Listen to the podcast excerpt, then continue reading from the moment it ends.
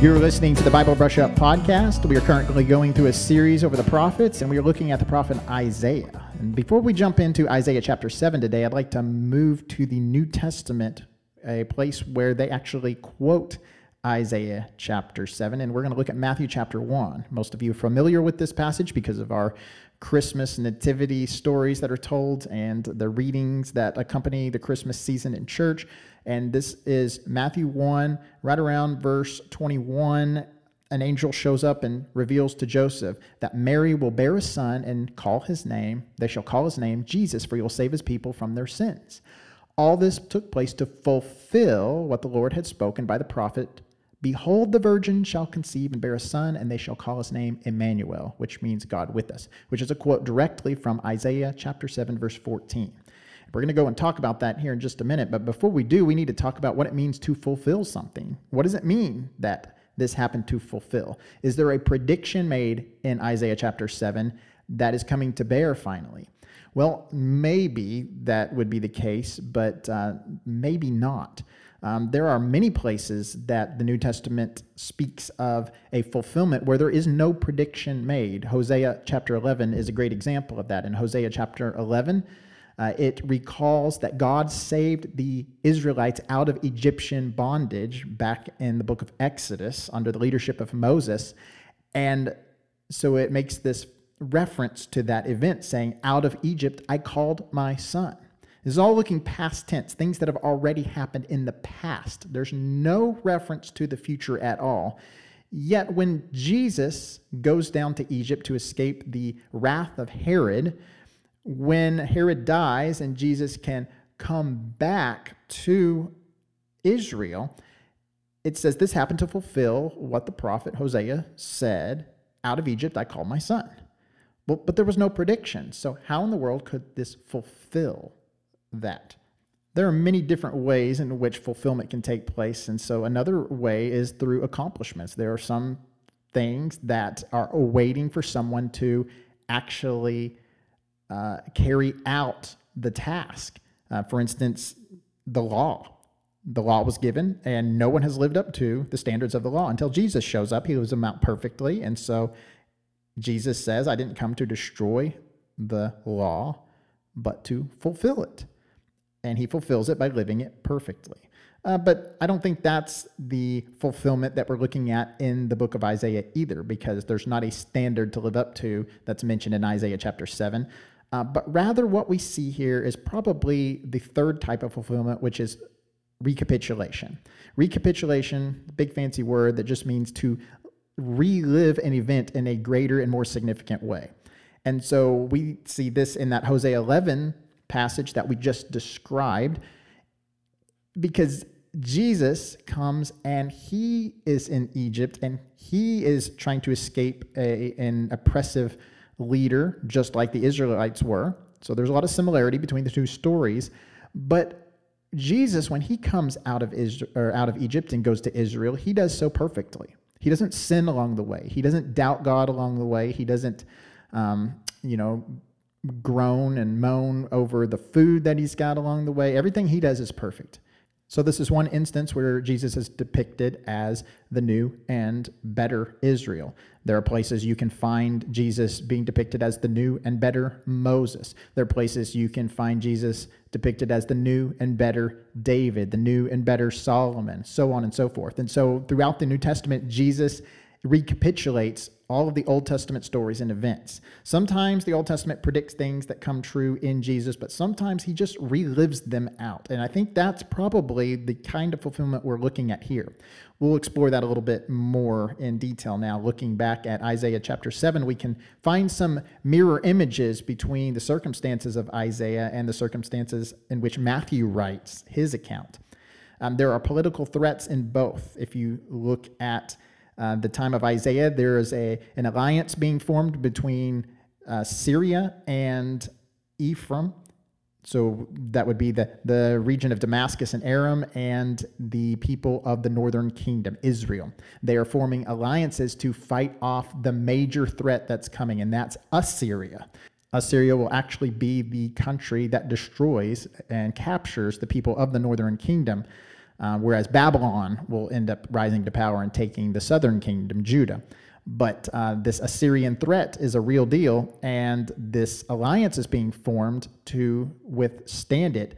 However, the southern kingdom is not entering into this alliance, and so the league of those forming this alliance are turning their threats against Judah, the southern kingdom. And it's in that political climate that Isaiah is writing to King Ahaz, which shows another mirror image of Matthew. In Matthew, we have not only the political climate of the Roman occupation and the turmoil that's gone around in Israel politically over that. They don't really have control of themselves. There's always a threat that the outside forces will come and change things and prevent them from worshiping God, and they're always looking for a Messiah that will throw off the yoke of the Romans. And so there's this political turmoil that's always there and present in Matthew's context.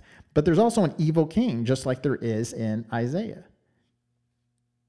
Matthew's evil king is King Herod the Great. And the Romans who had occupied Israel, they appointed this king. It's not a king that came about organically. He's not from the line of David like the kings were supposed to be, but rather this is a puppet of Rome, and he comes, and he's a very evil, paranoid king who kills his own wife, kills his own mother-in-law, kills his own brother-in-law. Then he ends up killing his own two sons because he's afraid they're going to take the throne. And then some wise men show up one day and say that the new king of the Jews is around, and so he kills everybody 2 years old and younger because he is paranoid that someone's going to take his throne away from him. There was a saying that it was better to be Herod's pig than his son. And the word for pig in the Greek is hua, and the word for son is huia. So it's better to be Herod's hua than his huia. And that would be true because as a Jew, he didn't eat pork, and therefore he wouldn't kill his pig. So you're safer as Herod's pig than as his son. And so this crazy evil king is a threat to the people of Israel, to their national security, to their true and genuine worship. And in that climate, God responds by sending Jesus. However, in Isaiah's climate, there's the political threat of this Ephraimite league. There is a threat of Assyria. And during all of that, God sends a response to this evil king Ahaz through Isaiah, who shows up with his son. His son is named Shear-Jashub.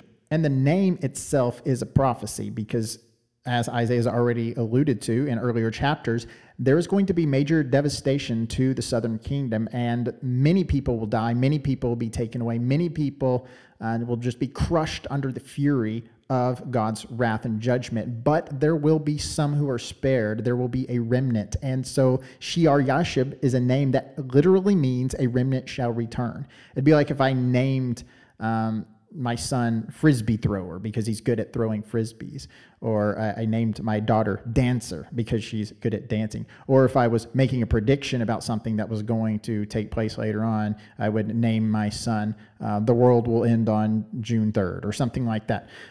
But these Jewish names actually are expressions that have a meaning tied to them. They're not just random aesthetic sounding names that are to identify the person, but it came with meaning, and especially from a prophet who was trying to convey something. So Isaiah shows up with his son, a remnant shall return, and speaks to Ahaz. Now, I would like to talk about the ambiguity of prophetic utterances, and it's sort of a theme that runs through the prophets, especially here in Isaiah, ambiguity in that you don't always know the exact meaning of an expression. You don't know all the nuances of it. You don't know whether it's good or bad, and sometimes that's dependent upon who's hearing the word. And so if you hear a remnant shall return, is that an expression of mercy or an expression of judgment? And the fact is, it's probably both at the same time. To illustrate this, it'd be like if I showed up to church one Sunday and everybody was worried and scared because there was nuclear threats, and I had some glowing aura about me as if I had a divine message from on high, and I spoke to you and said these words: "Some of you will live. And then I vanished in thin air so that you knew that this was a divine message. Okay, that will never happen, by the way. But if that were to happen, would that message be comforting, or would that message be a message of judgment? Well, it kind of depends, right? If you thought that everybody was going to die and you heard some of you will survive, I mean, maybe if I said it in that creepy voice, it doesn't matter how positive the message is, it would just sound really bad. But the message itself could be a comforting message if you thought everybody was going to die. If you didn't think anybody was going to die and you heard that some of you will survive, then now you are suddenly faced with the truth that there's going to be a lot of death that you weren't expecting, and so it could be a negative message. Well, I think a lot of these prophecies from Isaiah have this dual-edged sword about them that can either be a positive or a negative. It can be a blessing or a curse. It can be God's mercy or God's judgment on display, and sometimes both at the exact same time, depending on who the hearer is and what their response to God is. And so Shear-Jashub, a remnant shall return, is probably a comfort to some and a discomfort to others. And so he goes to the king, and in chapter 7, verse 11, Isaiah tells Ahaz to ask for a sign, but Ahaz refuses under the guise of righteousness. He's an evil king. He doesn't really care about what God has to say. 2 Kings tells us that he's already formulating alliances with Assyria. The very people that are going to destroy the northern kingdom, the very people that this alliance that is a threat to the southern kingdom, this Syrian Ephraimite alliance, the very people they're trying to withstand and hold off, will now the king of the southern kingdom, Judah, has formed this alliance with Assyria, the big threat, instead of trusting God. And so he's not really righteous here, but he is pretending to be righteous. And so he quotes from the book of Deuteronomy saying, I won't put God to the test. Same thing Jesus says when Satan tempts him in the wilderness. Jesus says you shouldn't put God to the test. Well, Ahaz uses it here, but he's not righteous in quoting this because he doesn't care about putting God to the test. He just doesn't want to be faced with his unwillingness to trust in God over foreign alliances. And so Isaiah says, well, you're going to get a sign anyways. And the sign is that the virgin will give birth to a son, and he will be called Emmanuel. And we know from the translation in Matthew, they clear that up. Emmanuel means God with us. So the virgin's going to give birth to a son. And just like Shear-Jashub had a name that meant something significant, well, now Emmanuel comes with some significance, that God is with us. And once again, we have to ask, is this good news or bad news? God being with the people is good if you're righteous and holy.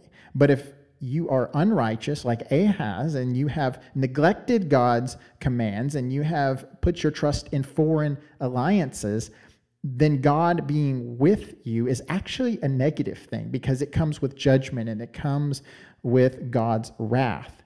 That's true for us on the day of judgment, the day of the Lord. It's often asked, is the day of the Lord a good day or a bad day? Well, it depends on who you are, and it depends on what you've done with your life and how you've responded to God in saving faith. If you've rejected him, then it's a very, very bad day. If you've accepted him, then it's a very, very good day. And that's the same type of dual meaning we have with this Emmanuel figure. And so that ambiguity is on display once again. There's some other references here that could be interpreted as good or bad. Before the child eats curds and honey, well, we think of the land flowing with milk and honey as a good thing. But then just a few verses later, when it's describing curds and honey, it's describing it within the poverty that the nation is about to embrace, that they're not going to have the fruit that they were previously growing because of the devastation in the land. And so curds and honey is a symbol of their poverty. And so the child eating curds and honey is a reminder that poverty is about to crush this particular region. However, they are going to withstand the Syrian Ephraimite alliance. That's the big threat, the immediate threat. They are going to withstand them, but in the end, they are going to fall, and that's a reminder. So we've got both deliverance and God's wrath both coming together at the same time here in the book of Isaiah. So we move on to chapter 8. And in chapter 8, we see that Isaiah is supposed to write on a tablet the name Maher Shalal Hashbaz. Whether I said that correctly, I'm not sure. But Maher Shalal Hashbaz is what is supposed to be given to his next child as a name. And that name means spoil speeds, pray hastens. Spoil speeds, pray hasten. So once again, we have a name that means something. And perhaps this could be ambiguous as well, and it could have dual meaning as well. But the prophetess here, which is probably Isaiah's wife, and the reason she's a prophetess isn't because she's speaking prophetically, but because she is bearing children who are a walking, living prophet based on the name that they're given. But they are to communicate this message that spoil speeds and prey hastens. So we have a remnant shall return, we have God with us, and now we have spoil speeds, prey hastens. And in verse 18 of chapter 8, Isaiah says this, I and the children the Lord has given me are signs and portents in Israel from the Lord. And so the children that Isaiah has been given by God are walking, living signs of what God is going to do and about God's mercy and about God's judgment. They describe all that is going to come about, and they were reminders. As people see them and see, or at least hear their name called, they know that God is about to do something big. And so all of that, we could say a lot more, but I want to bring it back around to this idea of Emmanuel, because some view this prophecy as a prediction of what will happen in the New Testament with Jesus. But Isaiah says right here that these children were given to him. They walk around with him then and there. Furthermore, when you read through this in the Hebrew language, the language that it was originally written in, we find out that the word virgin doesn't mean virgin at all. It just means the young lady. And if this is Isaiah's wife, she already had a child, so she wasn't a virgin. She was just a young lady. And there's no explicit description of how this child would come about. It doesn't describe a virgin birth, per se. It just says that the young lady will give birth. And so this child probably comes about through natural means. Yet in the New Testament, we are dealing with a true virgin birth, and we have a very explicit description of how they did not know each other. They did not come together until after Jesus was born, Mary and Joseph. So did Matthew just make up the virgin part of it, or did he add to what the scripture already said? I don't think that's the case at all. In fact, when we look at the Septuagint, the Greek translation of the Old Testament, instead of using the word Alma, which is the Hebrew word for the young lady, they use the word Parthenos, which is a Greek word, which can mean a young lady. So it doesn't change the meaning. It still means young lady, but it also can mean virgin. And Jesus, or Matthew rather, quotes from the Septuagint, not from the Hebrew text, and follows it more closely as he's writing in Greek. And so they use the word that actually can mean virgin. So Matthew doesn't take liberties and create new meaning out of thin air, but rather this is that idea of recapitulation. Jesus is born as a sign of major significance, but even greater significance than the children born in Isaiah's day, because it comes not just from a young lady, but from a virgin, which has all the literary ties back to the original text of Isaiah and all of those circumstantial factors that mirror the time period of Isaiah are still at play, which shows us how the context of Isaiah actually is very important for truly embracing what the significance of the virgin birth in Matthew's account really is. So the big question that pops up when we're doing this kind of study is, did Isaiah know or think that his prophecy was future? Like future, New Testament future? Or was he just talking about the woman in the room? In fact, when it says the virgin, it says, behold, the virgin, there's a definite article there. It seems like he's talking about a person right there. In fact, it says, behold, look. It says, look, that woman right there, she's going to have a child. And the name is going to be Emmanuel. And it's assigned to Ahaz. It's assigned to the king then and there that this Syrian threat and this Ephraimite threat are not going to come to pass.